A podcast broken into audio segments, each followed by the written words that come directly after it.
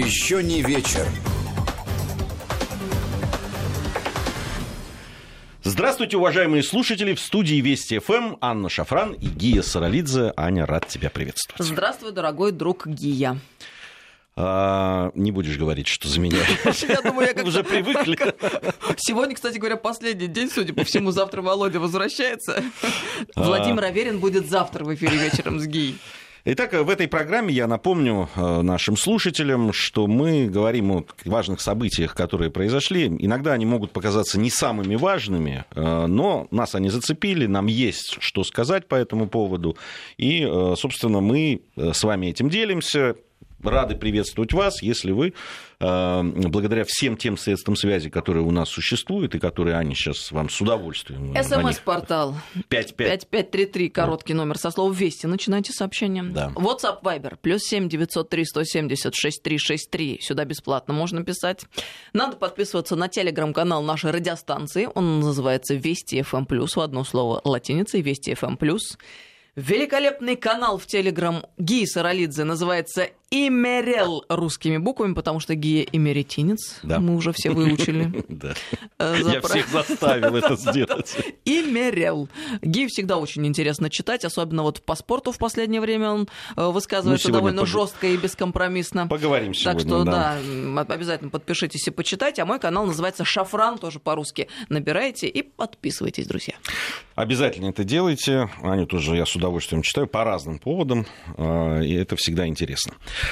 Э, итак, э, хотелось бы мне начать вот с той, ну, на мой взгляд, просто сенсационной, сенсационного сообщения, информационной бомбы, я бы так сказал. Она вчера еще появилась в соцсетях. Это юрист Елена Лукаш, украинский, когда-то она была даже министром юстиции, если я не ошибаюсь.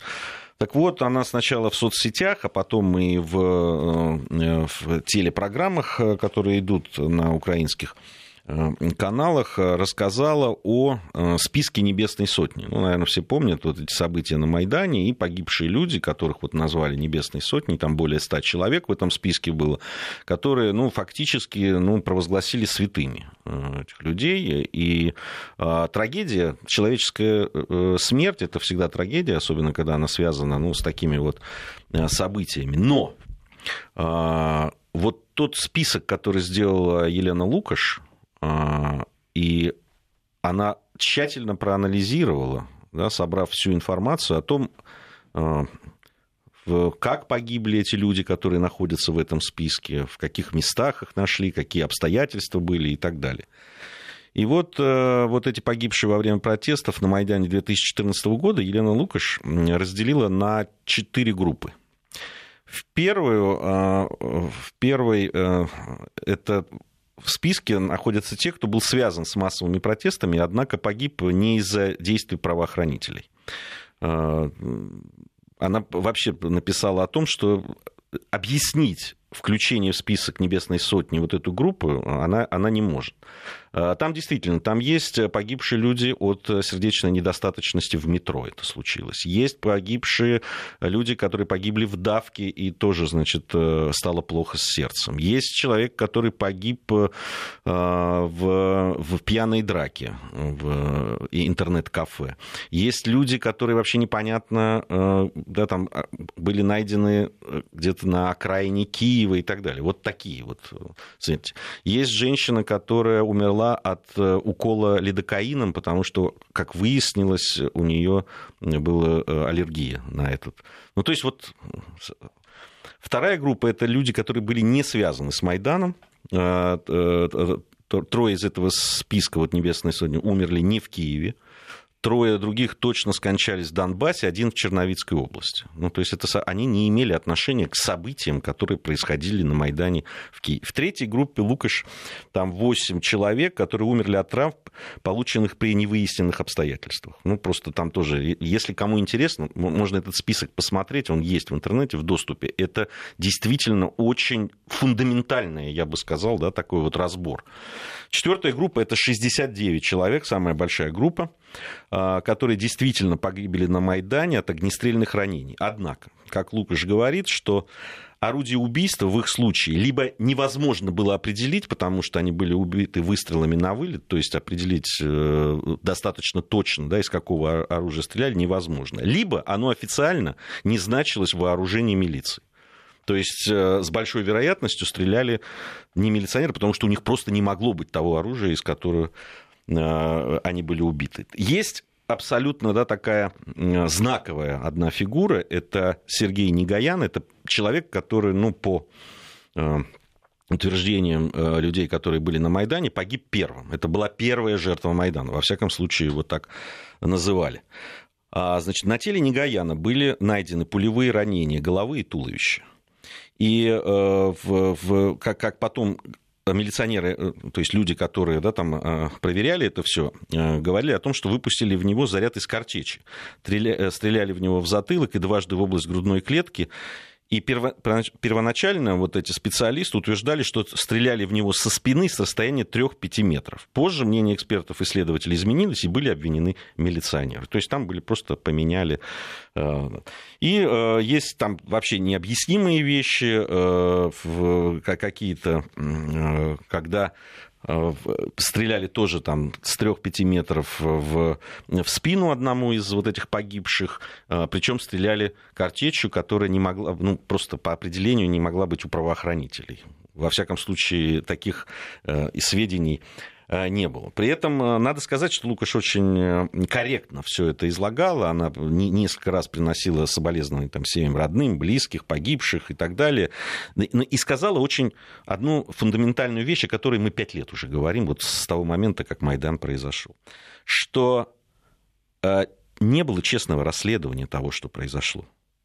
И наказание виновных по мнению Лукаш, да и, наверное, любого нормального человека, что как раз наказание виновных стало бы лучшим ответом для родных и для всех, для всего украинского общества. Но этого расследования Лукаш утверждает не было. И, а, и она говорит, что вы знаете эту причину. Власть вышла бы сама на себя. Вот э, такое утверждение, на мой взгляд, я не знаю, от, отреагирует как-то украинское общество. Э, про власть я уже не говорю. Да? Оно пять лет не реагировало до этого. Э, э, удивительно, но одно из да, там, предвыборных обещаний Зеленского было расследовать события, которые произошли на Майдане и в Одессе в мае. Сожжение людей. Ни то, ни другое не происходит. И, и здесь э, отличить политику вот в отношении этих убийств Порошенко и Зеленского я лично не могу. Слушай, а что, в принципе, изменилось сегодня? Ну, мы же неоднократно об этом говорили. Во время Порошенко был олигарх у власти, выполнял указания Запада. Сейчас хм, тот человек, который выполняет функцию подставки э, олигарха и выполняет указания Запада. Ну да, были обещания, это традиционная вещь для политика, что-то пообещать, а потом, особенно на Украине, забыть свои обещания очень быстро. Ну ладно, это другой вопрос. Меня на самом деле действительно очень удивило это выступление Елены Лукаш. И воодушевило, и обнадежило одновременно. Я, конечно, понимаю, что слишком наивными быть не надо, и что ситуация сложная. Но одновременно с этим я также убеждена, что пройдет не так много времени, буквально всего несколько лет, и э, разрешится ситуация, которая сегодня на Украине разворачивается, разрешится каким образом? Ну, в нынешнем виде уже не будет существовать эта территория, а, она будет э, разделена, и, как верно сказал сейчас коллега Алексей Мартынов, мне понравился очень этот термин, я даже предлагаю его использовать. Есть каноническая территория русского народа, которая, собственно, и должна будет воссоединиться с большой землей.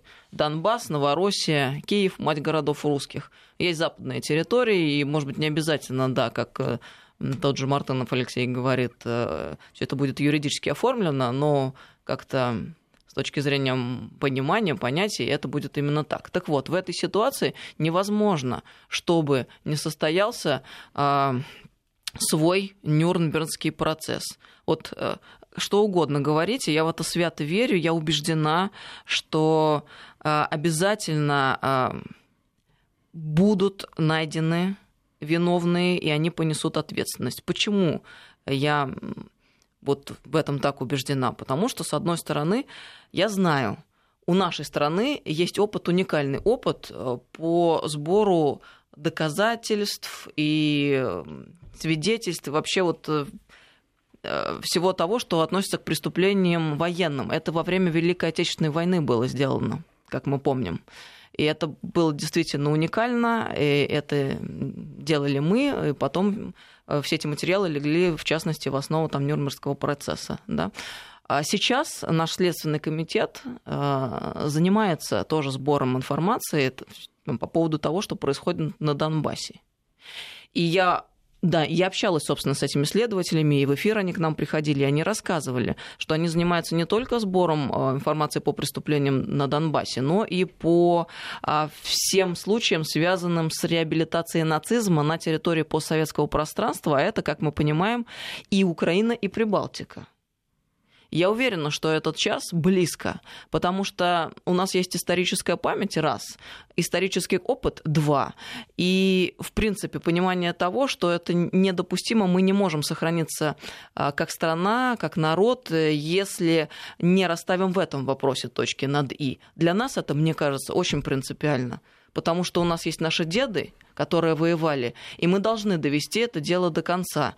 И вот это э, не зажившая, э, не затянувшаяся рана 2 мая в Одессе, в Одессе, она нам не даст спокойно вот идти вперед, расправив плечи до тех пор, пока там не будут расставлены точки над «и». То же самое э, касается Донбасса, и то же самое, к чему я так долго веду, к этой небесной сотне относится.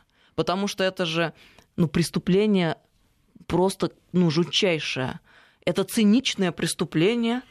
Ты знаешь, вот по поводу циничного преступления э, Лукаш э, в своем теле, в телеразговоре, в своем в телеобращении, которое у него было, она сказала очень важную вещь по поводу того, почему там ей, по-моему, задали прямой вопрос, а, а, собственно, зачем нужно было это делать? Она сказала, что, ну, я не могу там точно сказать, но, на мой взгляд, конечно, нужно было, чтобы этот список был жутким, чтобы он был огромным, да, вот этих жертв которых. Ведь их тут же представили жертвами расстрела.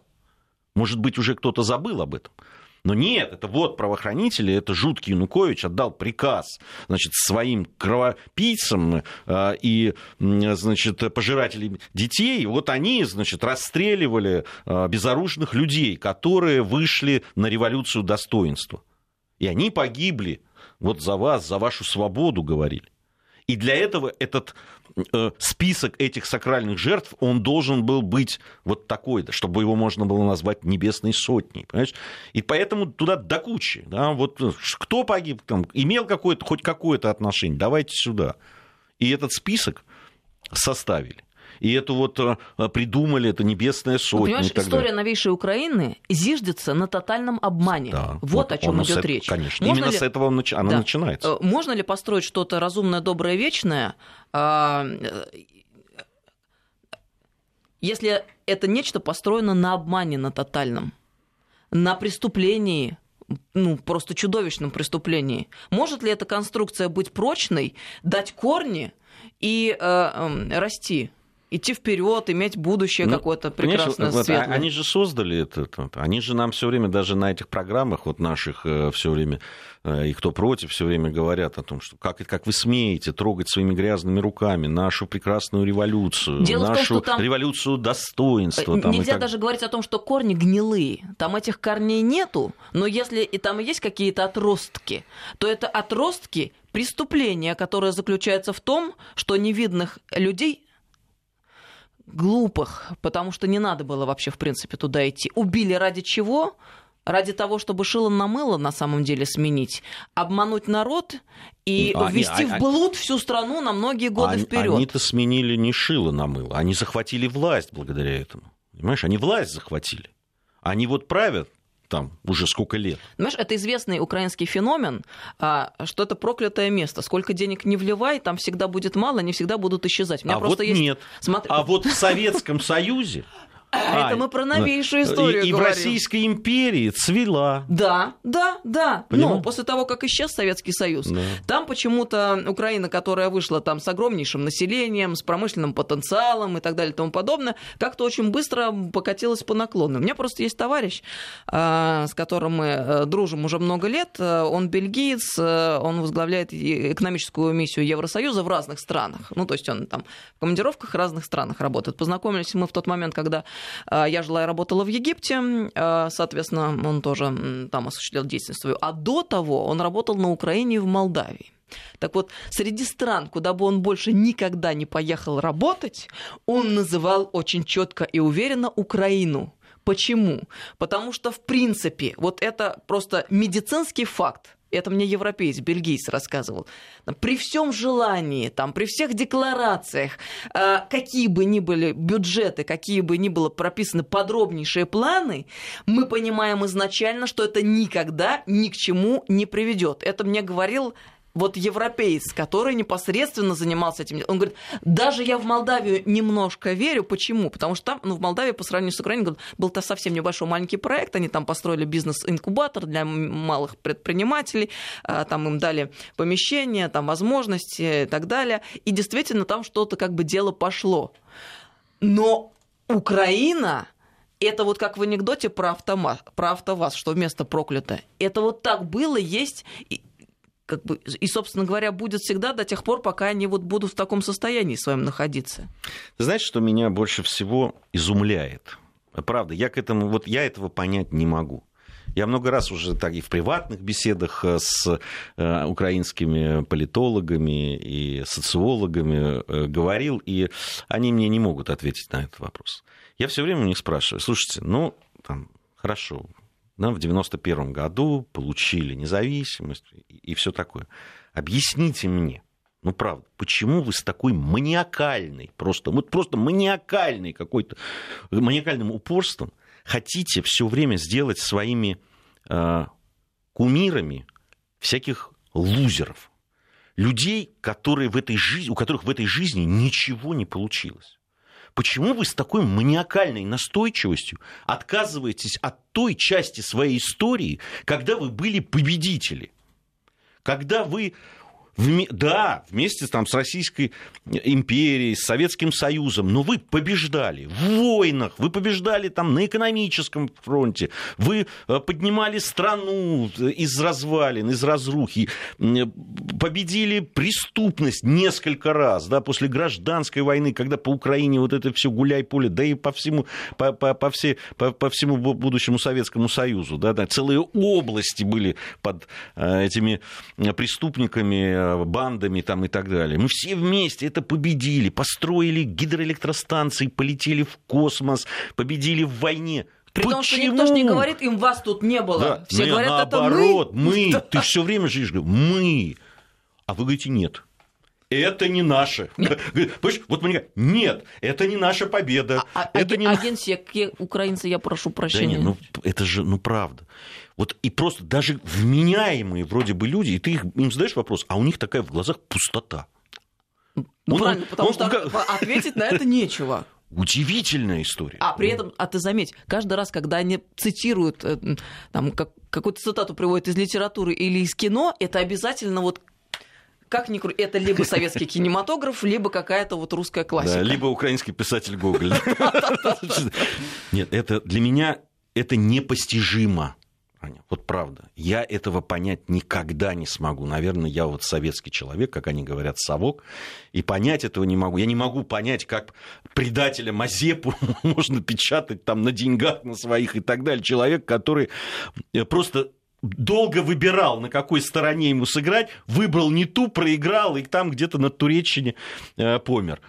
Вот Хватить это сознание, я с тобой абсолютно солидарна, невозможно. невозможно никак, ни при каких обстоятельствах, но мне все-таки кажется, что это такое вот, знаешь, а, а, временный блуд и самообман, а, в котором вот просто необходимо и надо пребывать в данный конкретно взятый промежуток времени, но реально сами, по сути, они не верят в то, что они говорят. Ну, может, есть отдельно взятые отморозки, там их на всю страну, наверное, там несколько тысяч, ну, пара тысяч, но в целом я убеждена все-таки, что э, люди в целом глубинно, как-то архетипично, они здоровы потому что иначе ну, невозможно. Если ты отрицаешь все это, значит, ты отрицаешь себя, свою семью и э, ну, теряешь вообще, в принципе, связь э, с реальностью. Это состояние приходит к маниакальной депрессии или к шизофрении. То есть э, иного не дано. Но мы, с другой стороны, понимаем, что все случаи, которые вновь и вновь появляются вот с этими самыми унитазами, это как раз плоды той самой маниакальной депрессии, шизофрении ну, и так ты далее. Знаешь, давай да, будем самокритичны в, в данном случае. У нас в обществе, в общем, тоже есть люди примерно с таким же психическим расстройством. Доля их просто да, ничтожна. Но она есть. Вот э, сегодня там, да, открылась... Они не делают повестку, откры... по крайней мере, как мне кажется. Ну, они не делают повестку, ну вот они заметны. Ну, не знаю, во всяком случае, мне, особенно в, на просторах они интер... воздух, да, это интернета, там и так далее. Ну, вот, согласна. ну, понимаешь, там, там провели Олимпиаду в свое время, да, замечательную, все признали. Сначала они до этого говорили, вы не проведете, вы все деньги... было вылито, геи. Я уже в какой-то момент перестала это все читать, слушать, смотреть, когда, потому что это было невозможно. Когда стало понятно, что все будет хорошо, и все идет хорошо, и все в восторге там и так далее, они замолчали. Потом, значит, ВАДА и вот эта вся история их, конечно, вдохновила. А ты можешь, Гия, объяснить вот это вот? Когда твою собственную страну поносят, да. лишают наград твоих спортсменов и так далее, да. и ты испытываешь чувство колоссального воодушевления и радости. Вот что это, как не... Я, я тебе больше скажу. А, эти люди, вот мне их, правда, иногда просто жалко. Но ты живешь в стране. В стране произошло что-то хорошее. Ну, тот же чемпионат мира по футболу. Ну, даже они, скрипя там зубами, всем, чем можно скрипеть в, их, в этой убогой жизни, они, значит, э, сказали, да, ну, в общем, да, неплохо, сказали они. Все в восторге, ничего, не, не, ни, ни одного эксцесса, да, самый большой эксцесс, армяне соблазнили какую-то китаянку, назвавшись аргентинцами. Вот самый, вот, вот о чем можно, вот, значит, самый большой скандал. Понимаешь? Но при этом они не могут не порадоваться победе собственной сборной, там, выход да, там, в, э, в победу над Испанией. Они не могут порадоваться искренне, не могут порадоваться за то, что все получилось, что все здорово, что как здорово, что вот наша... Ты понимаешь, как тяжело людям? морально. Ты в аду, сынок, сказал отец Дмитрий Смирнов. А я никогда не забуду, Гей, мы были на открытии Олимпиады, и там же было в нашей группе, боже, прости. Айдер Муждабаев, он же сидел, когда российская сборная вышла. Ну просто у меня такое вот гадостное чувство вот было, когда я смотрел на эту картину. Твоя сборная входит, а ты сидишь. Что ты вообще приперся сюда? За чужой счет жить в гостинице, есть, вкусно пить, Ах, смотреть соревнования. Нет у меня ответа на твой правильный и праведный вопрос. Новости у нас. Еще не вечер. Продолжаем нашу программу. Анна Шафран, Гия Саралидзе по-прежнему в студии Вести ФМ. А следующую тему, которую э, хотелось бы обсудить, это, конечно, все, что происходит вокруг э, нашего спорта. Э, напомню, кто не знает, Комитет Всемирного антидопингового агентства, так называемая ВАДА, это НКО, чтобы вы знали. А, да, это некоммерческая организация в штаб-квартирой в Канаде, которые находятся в основные, э, значит, э, она довольно разветвленная стала. Раньше там работало буквально несколько, там пару э, десятков человек, сейчас это огромный спрут. Вот, Который вос... клешни свои Клеш... распространил да, по причем абсолютно практически все самые важные из комитетов, которые в АДА существуют, они там возглавляются англосаксами, там, если посмотреть, это либо американцы, либо британцы, ну, есть еще новозеландцы и австралийцы, разбавленные. Вот. Так вот, э, этот комитет э, ВАДА рекомендовал исполнительному комитету этой организации отстранить Россию от участия в международных соревнованиях за нарушение допинговых правил. Предполагаемый срок дисквалификации 4 года. Извините, это... А, а новозеландцы и австралийцы это чтобы демократии добавить. Ну да, ну они тоже, в общем, в основном англосаксы, поэтому чего уж там. Мы видим какая-то структура демократическая. Значит, 9 декабря состоится исполком ВАДА. Вот удивительное совпадение. Он произойдет э, ровно в тот же день и в том же месте, где будет, соберется нормандская четверка. Это будет происходить в Париже 9 декабря. Удивительное совпадение. Но мы понимаем, для чего это сделано. Я, я думаю, что это не специально, конечно. Ты но, думаешь? Да, нет, это просто ну, они э, были назначены в разное время. В любом время. случае, я думаю, они радуются, но, что так совпало. Не знаю, радуются они или нет. Я, я вот сомневаюсь, что мы все радуются, потому что это на, на самом деле может представлять определенные э, трудности для... То есть карта может лечь по-разному, ты хочешь сказать. Да, да. А, значит, э, исполком ВАДА, скорее всего, там на 99,9 поддержит эту рекомендацию. А, э, если на 100%, то тогда Россия пропустит летние Олимпийские игры в Токио, там э, и, и дальше, в общем, зимние следующие, если в 4 года тоже может попасть. Вот. Э, комитет рекомендовал позволить российским спортсменам выступить э, на Олимпиаде под нейтральным флагом. Ну, мы это уже проходили. Значит, Международный Олимпийский комитет после вот этого решения комитета ВАДА сказал, что он все-таки выступает за то, чтобы российские спортсмены, которые не нарушали антидопинговые правила, э, а, а также заявил о непричастности к манипуляциям Московской, отметил Московского антидопинговой лаборатории Олимпийского комитета России и все-таки сказал, что надо допустить. Но вот по поводу того, под нейтральным флагом это будет или нет, э, пока Международный Олимпийский комитет не, не говорит. За что? нас наказывают. Ну, чтобы все тоже понимали, потому что разночтение и так далее. А, чтобы все понимали, это нас еще раз наказывают за то, что, по их мнению, произошло там в 14, 13, 14 То есть мы плохо годах. покаялись? Там, да не, ну, да, мы же покаялись, вроде как и штрафы штраф платили. заплатили. Штраф заплатили, выступали. Несколько миллионов выступали, евро. Да, выступали в, 17, значит, в, Япо, в, в Южной Корее без гимна и без флага и так далее. Значит, э, почему? Значит, база данных которую ВАДА получила из московской лаборатории в январе этого года, это было одно из условий э, работы РУСАДА, а, а, оказалась неполна и скорректирована с их точки зрения. По срав... Теперь, как они догадались, что она неполна и скорректирована? Дело в том, что у них была копия уже а, вот этих самых баз данных московской лаборатории, которую они получили ну, различными путями.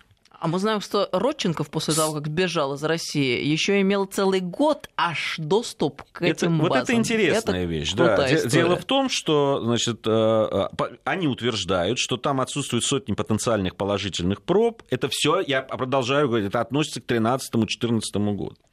Значит, изменения в базе, по мнению экспертов ВАДА, были сделаны частично в 2016 и в 2017 году, то есть сразу после публикации доклада Макларена и отъезда в США Григория Родченкова. Действительно. Значит, Родченков, как многие утверждали, еще, не знаю, год, может быть, больше, имел воз... удаленный доступ к этой базе данных. Сама эта база данных была плохо защищена, причем это по утверждению самой ВАДы которая говорила и э, говорила, э, значит, э, и пеняла на то, что надо бы получше защитить, потому что туда можно, значит, вносить различные. Значит, значительная часть корректировки внесена, по их, с их точки зрения, внесена в 2018 и в 2019 году, в январе, то есть после того, как база уже была, должна быть передана ВАДА. Чтобы скрыть эти действия, некие злоумышленники якобы пытались исправить компьютерную систему задним числом и удалить журнал операций. Значит, чтобы вы понимали опять, да, они пытались внести изменения и удалить операции, за которые нас уже наказали. И уже Олимпийский комитет, когда вот они все-таки, да, там э, была, была история, будем мы принимать участие или нет э, в зимней Олимпиаде, вот на тех условиях, которые, э, которые значит, выдвигал тогда Международный Олимпийский комитет. И тогда президент мог, сказал, что давайте мы закроем эту черную страницу и начнем с с чистого листа и так далее. И забудем об этом. Все.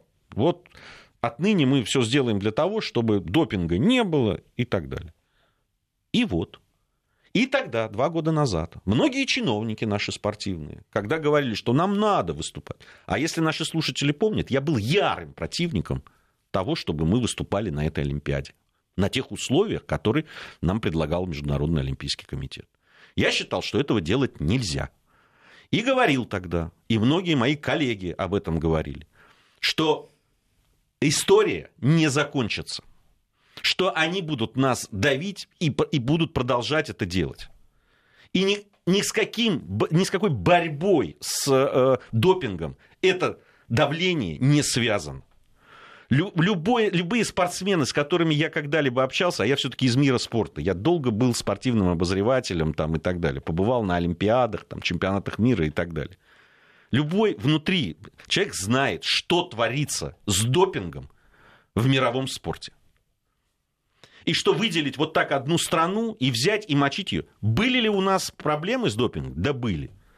Мы в этой студии еще до того, до всех этих зепельдов там и так далее, мы говорили о тех проблемах, которые у нас есть, особенно в легкой атлетике. Говорили. И призывали чиновников тогда и так, обратить на это внимание, что мы подставляемся, что это нельзя, что это неправильно, что допинг расползается и не только в, в, в, в спорт высших достижений там и так далее, но и в юношеский спорт, к сожалению. И там принимает самые уродливые, калечит ребят. Обо всем об этом говорили. Чиновники нас не слушали. Теперь, когда значит, нас, а, а, все это обрушилось на нас тогда, и когда нам предложили без флага, без гимна принимать участие, спортивные чиновники сказали, все, мы сейчас, вот мы вот, и все, и нам надо идти дальше. И дальше все будет хорошо. Мы говорили, не будет ничего хорошо что чем ближе будет Олимпиада в Японии, тем больше будет давление. Вот, пожалуйста. Почему-то для многих из них это опять откровение, ты понимаешь? Почему-то для них это опять какой-то, это вот что-то как-то там не сошлось. Они говорят, мы там, мы там все порешаем, мы там мы все решим, у нас есть, у нас идут там переговоры и так далее. Ну сколько можно? Но ведь, ну ведь наказывают-то не чиновников, наказывают не даже спортсменов, которые, получили, которые э, э, были увлечены в допинге, наказывают честных спортсменов, как сейчас Лицискени наш, который ни разу, который вообще все, все время за границей находится. Ее сейчас э, в Шотландии от, отстранили от... Ни разу она не попадалась на допинге. Я вообще не поняла, как это произошло Елену Исымбаеву не пустили на чемпионат, на Олимпийские игры. Вот на каких основаниях вот сейчас это произошло? Я... А они потому что они говорят, вот есть решение, вам нужно получить э, э, значит, форму нейтральную, статус нейтрального да. спортсмена. И там речь о том, что она не успеет Она просто, этот просто вы не успеете. А почему она должна получать нейтральную она ни разу, ее никто никогда не уличал в допинге. Вот, вот я не понимаю, почему а, она должна нейтральный статус так этот оформлять вот, себе. Вот понимаешь. А, То просто, есть вы... а потому что? А вот потому такой что? Ответ. А потому что ты из России. То есть вы наказываете не те, даже не тех, кто там э, улич, э, подозрение есть в допинге. Вы наказываете абсолютно чистых спортсменов. Вы абсолютно чистых тренеров этих, этих спортсменов. Вы наказываете болельщиков, простых людей российских, которые которые устроили и провели самую лучшую зимнюю Олимпиаду, самый лучший чемпионат мира по футболу в этом мире, которые э, с распростертыми руками встречали со всего мира гостей, провели фантастические эти игры гостеприимно там. Мы проводим массу всяких соревнований, которые, кстати, другие не хотят, потому что они коммерчески невыгодны. Мы проводим э, для инвалидов соревнования. Мы проводим там женский там футбол, не знаю еще, который не собирает людей. Это коммерчески невыгодно, но для FIFA, УЕФА это важно, потому что они должны отчитываться, что они развивают там детский спорт, женский футбол, там кому он нужен, не знаю, там еще, еще что-то, какую-то фигню, понимаешь? И мы все это проводим за свои деньги и так далее. Как я с тобой тобой солидарны про женский футбол. Тьфу! Смотреть невозможно. И, и, и как, на бокс женский и, тоже. И, и, и, понимаешь, и вот здесь, когда мы понимаем, что это чужой вид спорта. Это чужой вид. Я сейчас беру весь спорт. Да, вот этот бизнес-спорт. Чужой он. Мы туда пришли, нас используют как мальчиков для битья. Вот так и используют. Я вообще вот с того момента, даже раньше еще, выступал за то, чтобы государственную поддержку спорта была кардинальным образом пересмотрена. Развивать инфраструктуру спортивную для массового спорта, особенно там, где нет денег. Для тех регионов, где мало построили, где у них нет своих возможностей. Пускай государство там строит бассейны, залы, э, э, площадки и так далее. Чтобы была сделана система подготовки тренеров очень грамотных, по, по лучшим технологиям современным для детского спорта чтобы, э, если вы хотите заниматься профессиональным спортом, так будьте любезны быть профессионалами тогда. Зарабатывайте эти деньги, а не берите и не просите у тогда у государства его постоянно. Гия, каждый раз, когда я слышу о ситуации вокруг спорта российского, я с тобой солидарна, это было понятно, что ничего не изменится а, спустя несколько лет. Там, помнишь, Олимпиада закончилась, вроде как поутихла. И ушла из повестки информационная эта тема. Что, у кого-то были иллюзии, что как-то иначе будут действовать чиновники наши? Вот эти все мелкотравчатые заходы по поводу того, Сейчас, сейчас мы порешаем, сейчас мы договоримся. Они все для чего сделаны, все эти мелкотравчатые заходы? Для того, чтобы твоя пятая точка, которая удобно размещается в хорошем мягком кресле, продолжала там находиться. И это вообще никакого отношения не имеет э, э, ни к спорту, ни к э, значит, здоровью в принципе граждан российских и нации в целом. Теперь давайте вообще по порядку. Есть простые, вот с моей точки зрения, там, если без подробностей, то вообще все предельно просто. Есть биологические законы, которые были, есть и будут актуальными всегда. Они останутся актуальными. Они заключаются в том, что слабого, если он признается в том, что он слабый, начинает сдавать свои позиции, его будут бить до тех пор, пока не добьют окончательно. А к сильному другое отношение. Ну, мы в той ситуации повели себя как абсолютные слабаки. Мы дали себя затоптать. Мы заплатили все эти штрафы. Мы признали и фактически оказались э, в той ситуации, в которой оказались. Абсолютно э,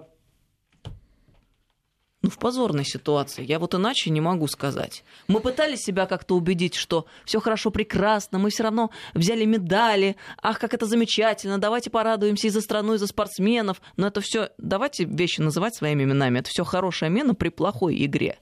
Потому что все просто. Есть страны, за которые выступают спортсмены.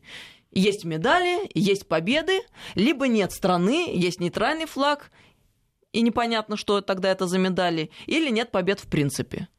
Теперь, значит, э, спорт, он для чего существует? Вот тоже по-простому, если рассуждать. Спорт, он нужен для того, чтобы небольших достижений, а просто спорт, чтобы быть здоровым. Вот чтобы человек занимался, чтобы там укреплял там, мышцы, органы, чтобы действовал дольше, чтобы жилось ему приятнее и как-то сподручнее. Вот для чего нужен спорт. Спорт больших достижений, профессиональный спорт, к этой ситуации вообще никакого отношения не имеет. Но ты знаешь... Мы как страна, мы в чем заинтересованы? В том, чтобы у нас люди жили дольше, в том, чтобы жизнь их была качественнее. И значит, мы хотим, чтобы люди занимались спортом везде, по городам и селам, по всей необъятной нашей родине. Или мы хотим каких-то там непонятных медалей под нейтральным флагом. Нам все-таки надо определиться. И мне кажется, что это тот самый момент истины. А может быть, это все и неплохо, все то, что происходит. Я вот сейчас на парадоксе выскажусь.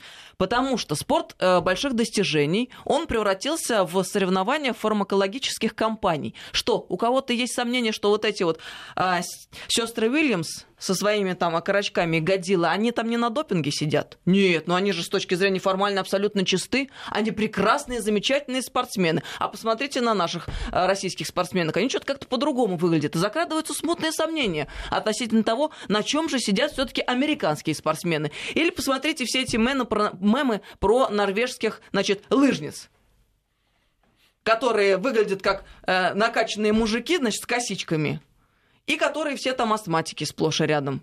Ну давайте не будем врать себе, что это такое большой вот этот вот спорт. Зачем он нужен? Он нужен вообще нормальным простым людям? Это подожди. Сейчас еще вот эти все гендерные штучки начнутся. Совершенно оно так Сейчас... и есть. То есть это абсолютный сюрреализм, это введение Сейчас... в заблуждение себя. Мы сами создаем Сейчас... себе миф и начинаем вот его последовательно как-то развивать и вот пребывать вот в этой вот, знаешь, какой-то вот э, параллельной реальности. Это все то же самое, что мы с тобой про Украину сейчас гея обсуждали. Вот нам оно надо. Вообще наступил момент перезагрузки. Я тебе могу сказать. Да, лесом пусть идет этот большой спорт. Не нужен он нам. У нас другой. Давайте мы скажем себе уже, что мы другие, если мы ковчег традиционных ценностей, если мы суверенная страна, если мы не приемлем всю эту ересь, которую нам с Запада предлагают принять, значит, может быть, и мы со спортом наконец-то по-честному разберемся.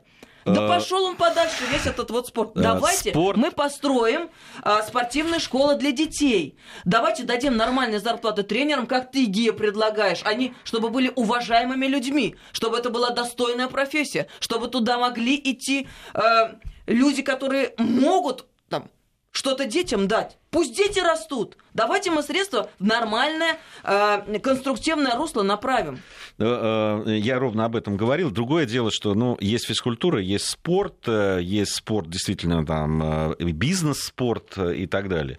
А, понимаешь, спорт очень часто использовали как такая сублимация войны, на самом деле. Да, вот мы не, изначально же Олимпийские игры, да, там прекращали воевать, приходили на спортивные площадки, и кто кого там обгонит, прыгнет дальше Согласна. или поборет. У меня есть ответ, извини, быстро а без нас, ну пусть там друг с другом воюют. Что, им интересно с друг с другом воевать? Нет, ну ты ну, понимаешь, ведь э, движущая сила спорта, ну для того, чтобы дети шли в спорт и так далее, действительно всегда герои... был большой спорт, да, и, и герои э, спорта, которые побеждали там и вдохновляли таким образом мальчишек, девчонок на то, чтобы идти этим спортом заниматься. Вот. И э, такой вот, эту функцию большого спорта, ее трудно чем-нибудь заменить. Но я с тобой абсолютно согласен. Вот, вот в той сейчас ситуации, которая существует в большом спорте, это становится э, не нашей игрой, правда. Не нашей игрой. Нам надо очень сильно над этим подумать. Большое спасибо тебе, Анна Борисовна, за поддержку и всем нашим слушателям. Нам товарищ пишет, спорт больших достижений, сублимация войны минус убийства. Это война стран с бюджетом прачечной, сопоставимой с оборонным бюджетом страны. Это во многом отмывка денег э, для и прежде всего для функционеров. Хорошо.